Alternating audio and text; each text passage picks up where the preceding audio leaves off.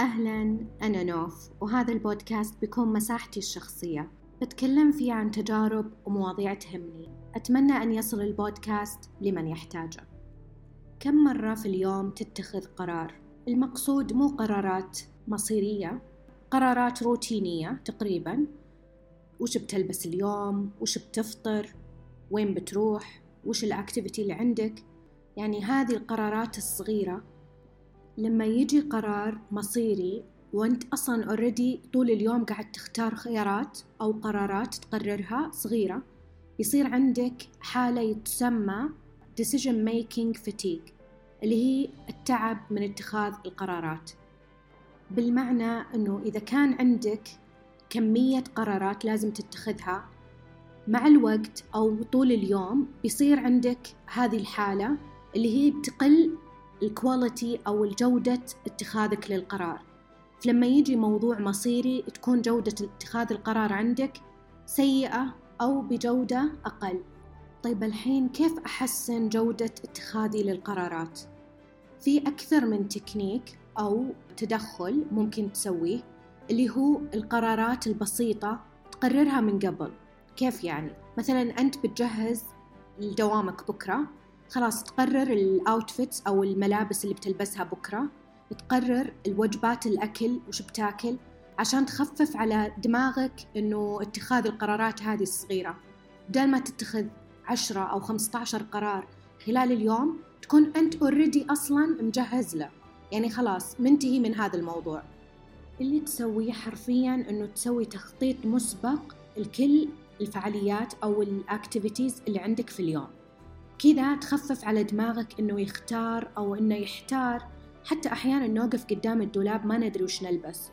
المفروض هذا القرار خلاص نكون مقررينه من ليلة قبلها وبكذا نكون وفرنا على نفسنا الوقت والجهد إن نتخذ قرار خلال اليوم.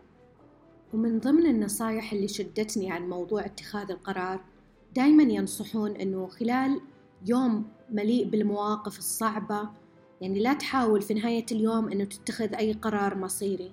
يعني أجله لليوم اللي بعده. في كلمة يقولون أنه sleep on it. يعني نام وقرر من بكرة. لما تبدأ هذه العادة أنه تخطط ليومك مسبقا يصير عندك روتين واضح. مثلا الساعة ثمانية وين بتكون وش بتسوي؟ بيكون روتينك واضح وسلس. تتخذ لك نمط يتوافق مع احتياجاتك. تقدر توصل لأهدافك من خلال هذا التخطيط المسبق. وهذه الفايدة من القرارات الصغيرة إنه قرار صغير ممكن يغير مجرى يومك. فأنت لما تكون مقرر أصلا already من قبلها يوم بيكون كل شيء واضح عندك. بيكون بس كأنك follow the plan إنه بس تنفذ هذه الخطة. أنا من الناس اللي أحب التخطيط المسبق. يعني تلقوني دايما أكون عارفة وش عندي اليوم الثاني. أوكي حلو القرارات المفاجئة حلو يعني الأشياء اللي تجي فجأة بس إنه ما مثل التخطيط المسبق. بيكون أصلا تركيزك خلاص منصب حول الإنجاز. تحاول إنه تخلص هذه المهمة آه، تنتقل للثانية. يعني خلاص يكون عندك خطة واضحة. أنا أشبه التخطيط المسبق ليومك مثل الورقة اللي تاخذها معك للسوبر ماركت.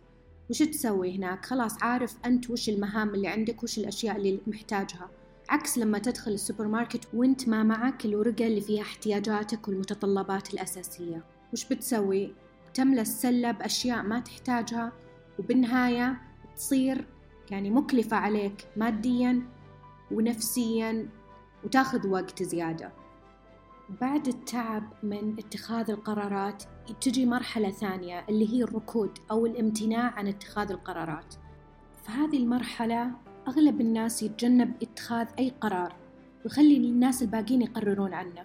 وهذه من الأشياء اللي تعتبر مدمرة للفكر وتسبب ضعف في الشخصية. طب كيف أقدر أطور نفسي في اتخاذ القرار؟ أول شيء أحدد المشكلة أو الفرصة المتاحة عندي أو الخيارات اللي موجودة عندي. بعدها أحط الحلول إذا كانت مشكلة أو أحط الإيجابيات والسلبيات إذا كان عندي خيارين لازم أختار بينهم. بعد ما يكون كل شيء واضح عندي المشكلة وحلها أو الخيارات وإيجابياتها وسلبياتها بيكون عندي الحين اتخاذ القرار. لازم أختار حل من بين الحلول الموجودة. ولازم أقرر قرار واحد. بكذا أكون سهلت على نفسي أنه أخترت القرار المناسب في هذه اللحظة. يعني بخيارات اللي موجودة عندي وبالإيجابيات والسلبيات الموجودة عندي قررت على هذا الأساس. لأنه غالبيتنا يقرر قرار عشوائي وخلاص. بيرجعه لموضوع الندم.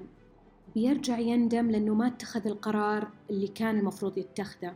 بعكس لما يكون كل شيء واضح قدامي أنه هذا أفضل قرار ممكن آخذه. بتكون الإيجابيات والسلبيات واضحة عندي بيكون كل شيء واضح عندي. اتخاذ القرار هي مهارة مهمة جدا في حياتنا ونقدر نتعلمها بالممارسة الصحيحة. لما يكون عندي اتخاذ قرارات مسبق ومخطط له بيكون جودة قراراتي بتكون عالية. طيب بما أنها مهارة مكتسبة كيف أقدر أعزز مهاراتي في اتخاذ القرار؟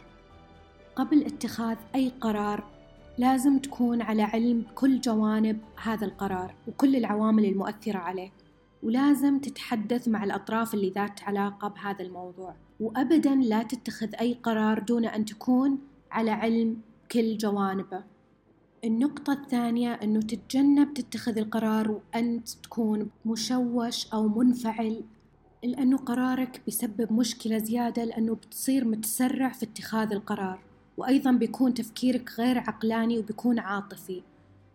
حاول أنه تفكر بعقبات الأمور يعني لما تتخذ هذا القرار وتكون منفعل ومعصب وش بيصير عليها؟ وش العقبات اللي بتصير باتخاذ قرارك هذا؟ النقطة اللي بعدها إنه لا تحس نفسك مستعجل وأنت تتخذ أي قرار مصيري. يعني خذ وقتك فكر في الموضوع. ادرسه من كل جوانبه وتأثيره على حياتك على روتينك على عائلتك. وبالنهاية لا تتردد أبدا في طلب المساعدة. يعني حاول تستشير ناس ذو خبرة مروا في هذا الموقف أخذ منهم تجاربهم ومن هذا القبيل. تابعوني على حساباتي في السوشيال ميديا NOFPOD وشاركوني آخر قرار اتخذته. دمتم بسعادة. في أمان الله.